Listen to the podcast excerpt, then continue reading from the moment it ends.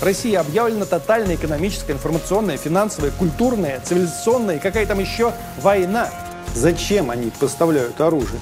Они что, надеются, что Киев выйдет победителем? Нет, они просто хотят, чтобы убили как можно больше русских. Если бы существовала кнопка «Убить Россию», с каким наслаждением они бы нажали на эту кнопку. Чика готова.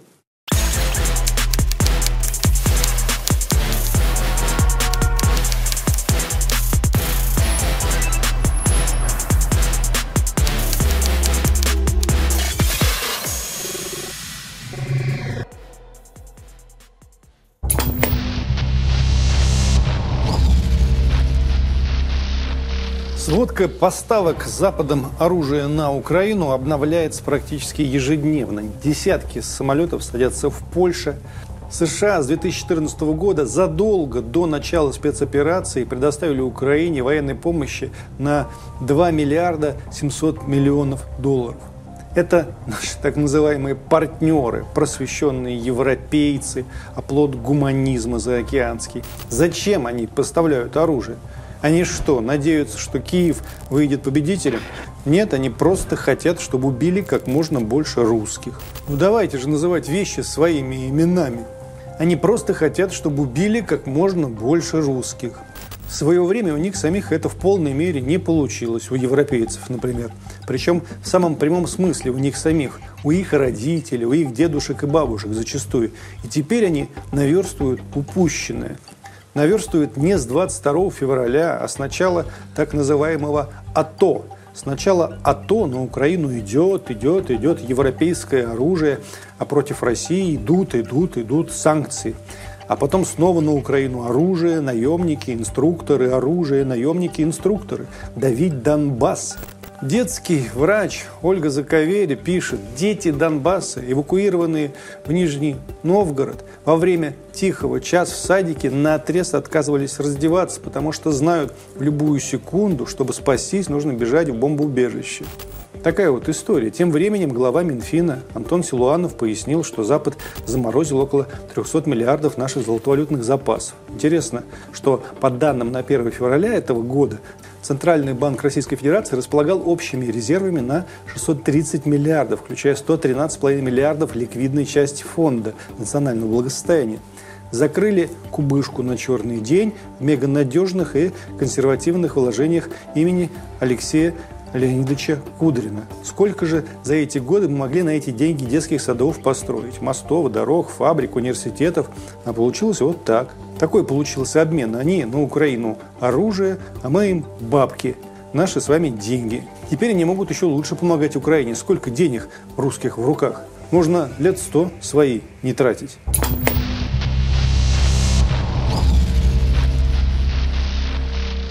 Россию покинули люксовые бренды. Баленсиага, женские кроссовки у них можно приобрести от 89 тысяч рублей, если повезет. Все, что ниже 89, это дно. Остальные дороже. Луи Виттон. Сумочка Кусин ММ обходилась в 475 тысяч рублей. Бижутерия Сваровски. Тут проще, хрусталь все-таки. Колечко от 2200 рублей. Убежала, поджав хвост из Москвы Икея. В 2020 году выручка компании составляла 246 миллиардов рублей. Volkswagen – 320 миллиардов выручка. Toyota – 264, Mercedes-Benz – 198, все ушли. Заявил, что приостанавливает работу Макдональдс. Не подведи, родной, не разочаруй.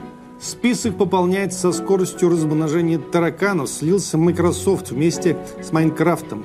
Облетели листвой виза и MasterCard. Запретили участие в Паралимпиаде нашим спортсменам. Исключили из состава международных ассоциаций Российской спортивной федерации. Теннисисты Даниил Медведев и Карин Хачанов стыдливо сняли с своих аватарок в Инстаграме российские флаги.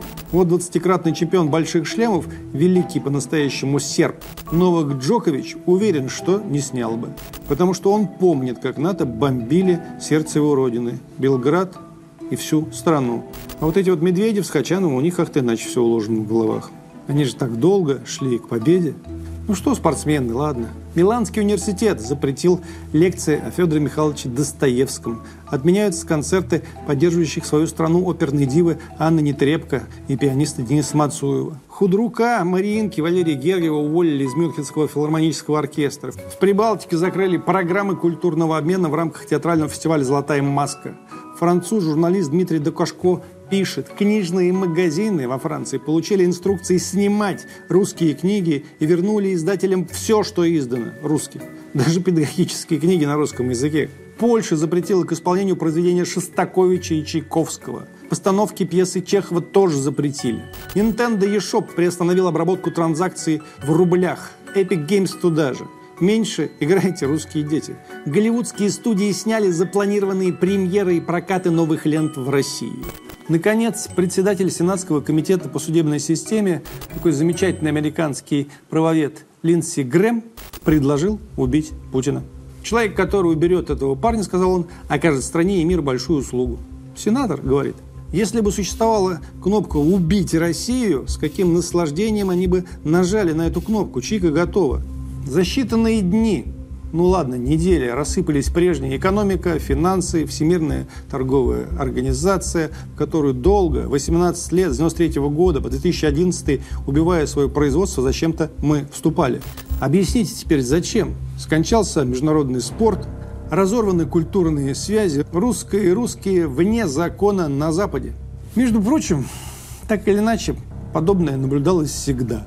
Но стало ясно окончательно все именно сейчас. Может и слава Богу.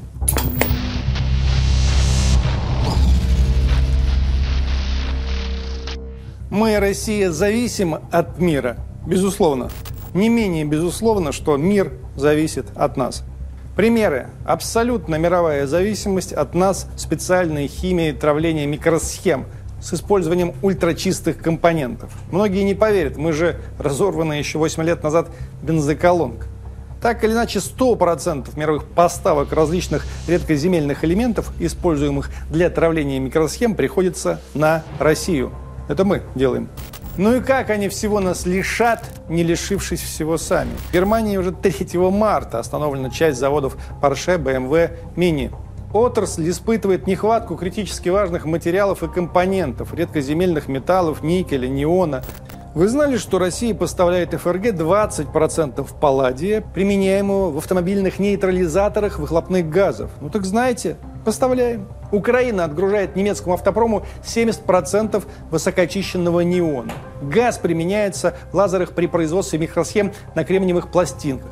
Не переживайте за Украину Зеленского. Эти мощности созданы в советское время когда мы ничего, как рассказывали, кроме пушек и танков, производить не умели. Мы сейчас не умеем примерно так же, только 70% мирового рынка уже наши. Точнее, снова, бойкотируя российские нефть и газ, мы получим двузначную инфляцию. В интервью немецкому журналу «Фокус» заявил экономист Даниэль Стелтер. Стоимость газа на бирже в Европе достигла почти 4000 долларов за тысячу кубометров. Напомню, в середине августа 2021 года она равнялась 585 долларам и казалось казалось безумием.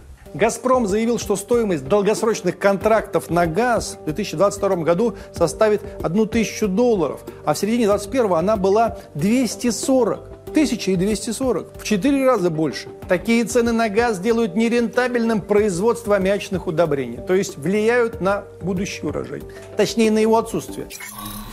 Мною принято решение в самое короткое время реализовать комплекс мер по переводу оплаты Начнем с этого, с нашего природного газа, переводу оплаты нашего природного газа, поставляемого в так называемые недружественные страны, за российские рубли. То есть отказаться от использования в таких расчетах всех скомпрометировавших себя валют. При этом хочу отдельно подчеркнуть, что Россия продолжит, безусловно, поставлять природный газ в соответствии с объемами и по ценам, по Э, принципом ценообразования, зафиксированным в заключенных ранее контрактах. В отличие от некоторых коллег, мы дорожим своей деловой репутацией надежного партнера и поставщика. Еще важная для наших вот хомячков, так сказать, новость. Россия и Украина обеспечивают более четверти глобального рынка пшеницы. Ежегодно виртуальную антипремию Дарвина, есть такая, присуждают людям, которые самым нелепым образом ушли из жизни или потеряли способность иметь детей. Их награждают за избавление человечества от своего неумного генофонда. В этом сезоне список кандидатов на премию, прямо скажем, огромен. Цена барреля нефти марки Brent тут же в первые дни спецоперации перевалила недосягаемый, как тогда говорили, рекорд 2012 года в 128 долларов. И продолжает расти падает, потом снова растет. А госсекретарь Блинкин едет в Европу уговаривать ту не покупать российскую нефть. Короче, можешь убить конкурента? Убей. Вашингтон так всегда поступал. Несчастных Мубарака и Хусейна, помните, первого в Египте до смерти довели, второго в Ираке повесили. А такие друзья были, такие друзья. По введению ЕС запретов на полеты упали в цене акции всех европейских авиакомпаний. Всех! Когда расстояние перелета растет вдвое и больше, это не только горючее. Возникают новые требования к техническому обслуживанию и парку самолетов. Лететь вместо тысячи километров, четыре тысячи не каждый лайнер способен. Меняйте состав флота, это недорого, вперед. Экзальтированное остервенение, так можно описать состояние европейского общества. Ему 30 лет вдалбливали в голову мысли «Россия – абсолютное зло». Последние 20 лет говорили «Путин равно Гитлер». У нас же как приличный человек, так сразу Гитлер Гитлер. Путин равно Гитлер, Сталин равно Гитлер, Ленин тоже людоед. Это началось не сейчас, не огорчайтесь. Увидав, что мы так сильны, все в Европе восстали бы на нас тогда тотчас же, с фантастической ненавистью. Они подписали бы, конечно, невыгодный для себя мир, если были побеждены, но никогда никакой мир не смог бы состояться на самом деле. Они тотчас же бы стали готовиться к новой войне, имеющей целью уже истребление России, и главное, за них стал бы весь свет. Апрель 1876 года. Федор Михайлович Достоевский, дневник писателя. Восстали на Россию с фантастической ненавистью. Именно это происходит.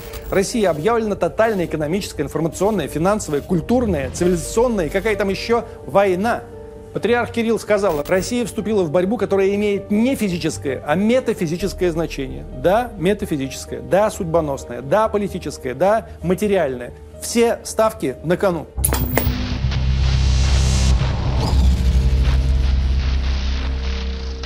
Мы должны сказать спасибо американцам за то, что они превратили рубль в единственную национальную инвестиционную и резервную валюту. И переживать будут лишь люди на Запад ориентированные.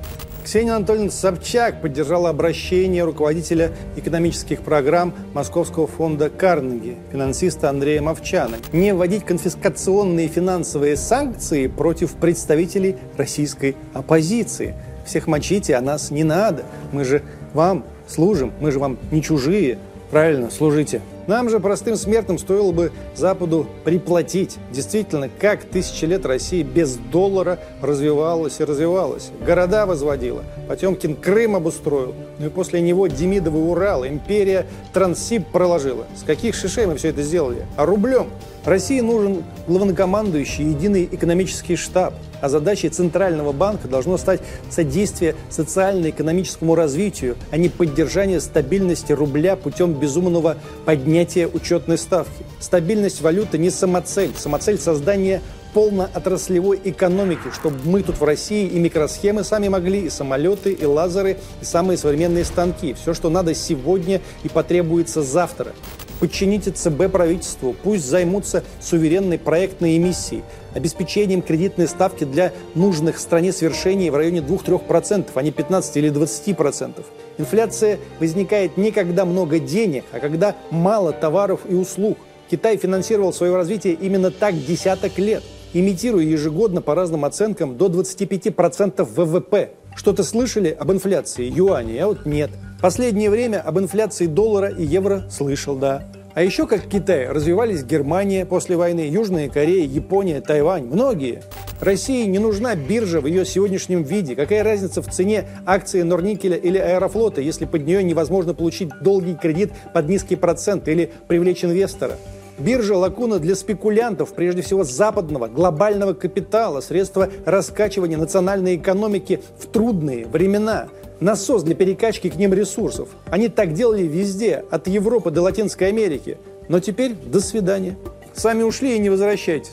Вице-премьер Белоусов предложил рассматривать сбегающие по политическим причинам из России компании как злонамеренных банкротов, что подразумевает правовую процедуру перенятия собственности. Не беспредельную грабительскую конфискацию в западном стиле, а стандартный юридический акт. Мы люди вежливые. России прямо сейчас требуется воссоздать Госплан 2.0. И если вас раздражает слово «госплан», оставьте суть, а слово придумайте. Мы говорим о точном определении стратегических общегосударственных потребностей и максимальной поддержке эффективной частной инициативы. В условиях наглой конфискации русских активов нам следует распрощаться с патентным правом. Не мы выбрали этот путь. У России есть высокотехнологичные решения, те же госуслуги, через которые прямо сейчас возможно запустить программы поддержки населения и бизнеса. Прямо сейчас. Все, что способствует экспортно-импортным операциям, разрешаем. А все, что спекуляции, в хорошем и плохом смысле, до свидания, не разрешаем. Финансовые ограничения снизят роль доллара и всех валют как расчетных единиц в мировой торговле. Это же касается цифровых коинов. Мир перейдет к бартеру. Польза за пользу, вещь за вещь, микросхему за сапфировую подложку. Нам же нужно формировать свой большой суверенный рынок. Сперва на пространстве ЕАЭС, к которому в скором времени присоединится Украина. ЕАЭС – это Армения, Белоруссия, Казахстан, Киргизия. Соглашение о свободном рынке подписано с Вьетнамом, Сингапуром, Сербией. И тут будут наши правила, не американские. И цифровой рубль как единица расчетов, до которого они не дотянутся. А потом посмотрим, Нужно финансировать свою фундаментальную науку, перестроить образование. Помните апологеты свободного рынка, как Генри Форд поднял зарплаты рабочим, чтобы те покупали машины, которые сами собирают? Нам придется воссоздать заново этот внутренний спрос, увязанный с предложением услуг и товаров. Работающий человек не может быть бедным, господа монетаристы. Повторим за Ельцином, вот уж не думал, что это со мной случится. Боже, благослови Америку. Сами бы мы на такое не сподобились никогда. Низкий поклон, враги. Россия разворачивается вовнутрь, должна развернуться. И на восток разворачивается. Не путем создания экономики военного времени, но, надеюсь, как же я на это надеюсь, формируя устойчивый внутренний спрос, развивая производство. Кстати, что такое Восток? И только ли это Восток? Запад на нашем рынке замещает Китай. За первые два месяца этого года товарооборот наш вырос почти на 40% и достиг 26 миллиардов 431 миллиона долларов. Надо все-таки не в долларах, а в чем-то другом измерять. В соболях, что ли. Примерно такими темпами наше сотрудничество будет расти текущий год. И 2023 год, и дальше – Объем экономики Китая в 2021 году достиг 18 триллионов долларов. Аграрный сектор увеличился на 7%, промышленность и сфера услуг подросли на 8 с лишним процентов. Такие у них темпы роста. Учитесь, товарищи. Список стран, отказавшихся стрелять себе в голову. Начнем с Грузии. Премьер Грибашвили сказал, что санкции против России, цитата, лишь навредят его стране и населению. Американцы не пьют грузинское вино. Вот открытие. Они путают эту страну со своим штатом. И французы грузинское вино не пьют, и итальянцы не пьют. Вот же. А поддерживающий Россию Иран, Тегеран обложен санкциями 43 года, с 1979 -го. Международный валютный фонд оценил ВВП Исламской Республики за 2021 год в 1 триллион долларов. У нас самих всего пока 1 триллион 400 миллиардов. Между тем, перспектива развития Ирана, согласно МВФ, выше, чем у Саудовской Аравии и Турции. Последние входят в группу G20. Представляете, страна под санкциями, а ее перспективы выше, чем у стран-членов ВТО. Говорю, за санкции благодарить надо. Но, кстати, и Турция, и саудиты с их ВВП в районе 720 миллиардов долларов, у каждой они тоже будут торговать и работать с Россией. Ну и перейдем к сладкому. Любовь моя, Латинская Америка, статуя Христа, обнимающая бухту Ганабара, на вершине горы Карковат в Рио-де-Жанейро. Президент Бразилии Жаир Болсонару сообщил, что одобряет решение России о признании независимости ЛНР и ДНР, а также то, что его страна не поддержит санкции против Москвы. Население Бразилии 213 миллионов человек. ВВП ну, порядка полутора триллионов долларов.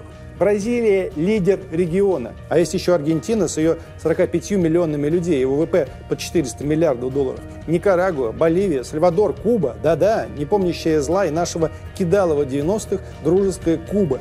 Латинская Америка – целый континент, огромная, ни с чем не сравнимая культура, почти 100-миллионный Вьетнам, сложный и большой Пакистан еще, Бангладеш и Шри-Ланка. Они точно не Западом. Конечно, Индия. Индия и Китай – треть населения Земли – в Африке с Россией, Бурунди, ЦАР, Конго, Экваториальная Гвинея, Мали, Мозамбик, Мадагаскар, Намибия, Сенегал, оба Судана, Зимбабве и ЮАР, главная экономика Черного континента, не могут в ЮАР забыть апартеид. Вообще никто ничего никогда не может забыть и не забывает. И мы не забываем. Не злопамятная, просто память хорошая. Кажется, так говорят. Мы остались здесь уже без айфонов, сумочек от Луи Виттона, легкого и остромного презрения разъехавшейся элитки и культурке небогатым трудящимся массам.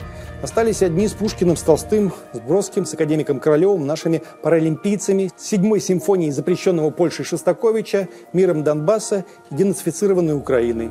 Прощай консюмеризм, прощайте бородатые женщины. Хочется иных времен и новых песен. Не возвращайте нас, пожалуйста, в прошлое. Мы слишком дорого заплатили за этот переход.